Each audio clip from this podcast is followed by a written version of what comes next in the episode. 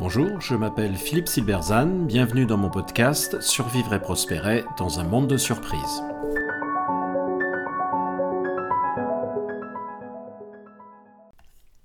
« 11 septembre 2001, comment s'expliquent les surprises stratégiques? Il y a 22 ans, le 11 septembre 2001, le monde regardait stupéfait deux avions se précipiter dans les tours du World Trade Center à New York, dans l'une des plus spectaculaires attaques terroristes jamais vues. Derrière l'immense drame aux conséquences géopolitiques qui se font encore sentir aujourd'hui, se cache un échec de l'appareil de renseignement américain et au premier chef de la CIA. Malgré les informations dont elle disposait, elle n'a pas su anticiper l'attaque. Qu'est-ce qui explique cet échec? Créée en 1947 avec la mission explicite euh, d'empêcher un nouveau Pearl Harbor, c'est-à-dire une surprise stratégique par excellence, la CIA a failli dans cette mission en au moins quatre occasions majeures. La crise des missiles de Cuba en 62, lors de la révolution iranienne, lors de l'effondrement de l'URSS et le 11 septembre 2001.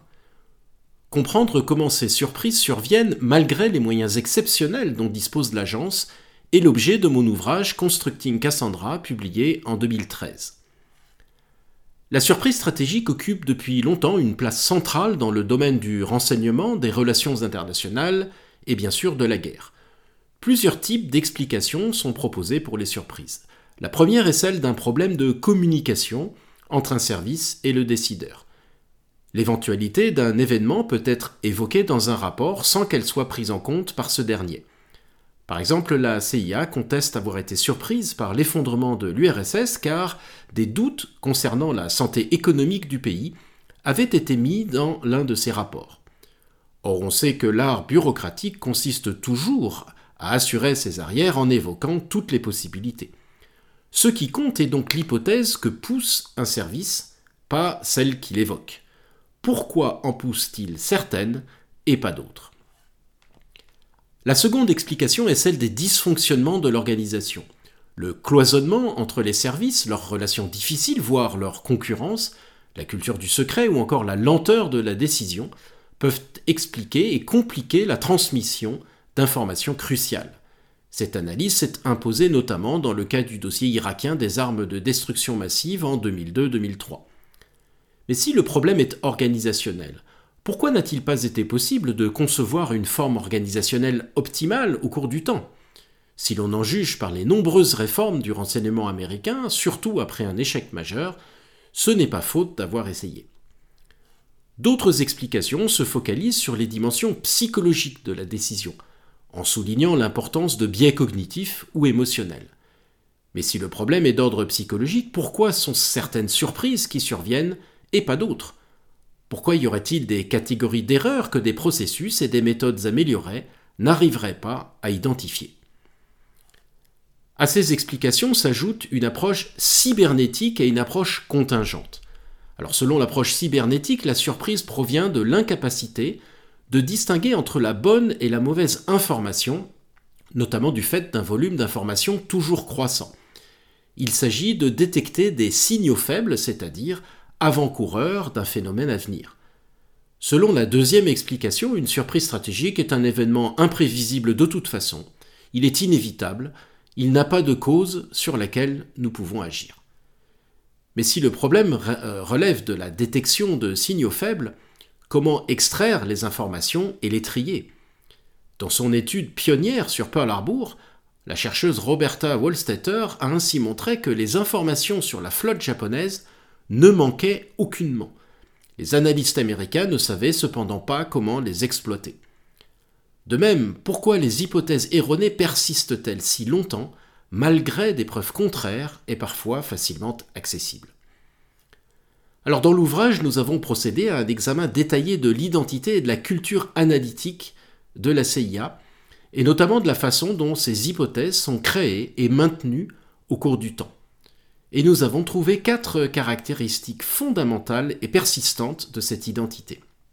Premièrement, un corps homogène d'analystes qui empêche donc une diversité d'hypothèses d'être considérées. Deuxièmement, une attitude scientiste, c'est-à-dire qui privilégie une approche purement analytique et purement technique, et donc détachée d'une réalité sociale. Troisièmement, une préférence pour l'information secrète qui conditionne aussi bien la sélection des priorités la nature de l'information recherchée. En gros, tout ce qui n'est pas secret n'est pas digne d'intérêt. Une primauté du consensus qui fait que ce qui est finalement transmis aux décideurs doit être le résultat d'un compromis politiquement acceptable par toutes les parties prenantes, ce qui rend bien sûr aveugle aux extrêmes. Ces caractéristiques ont un impact considérable sur les quatre phases de l'activité d'un service.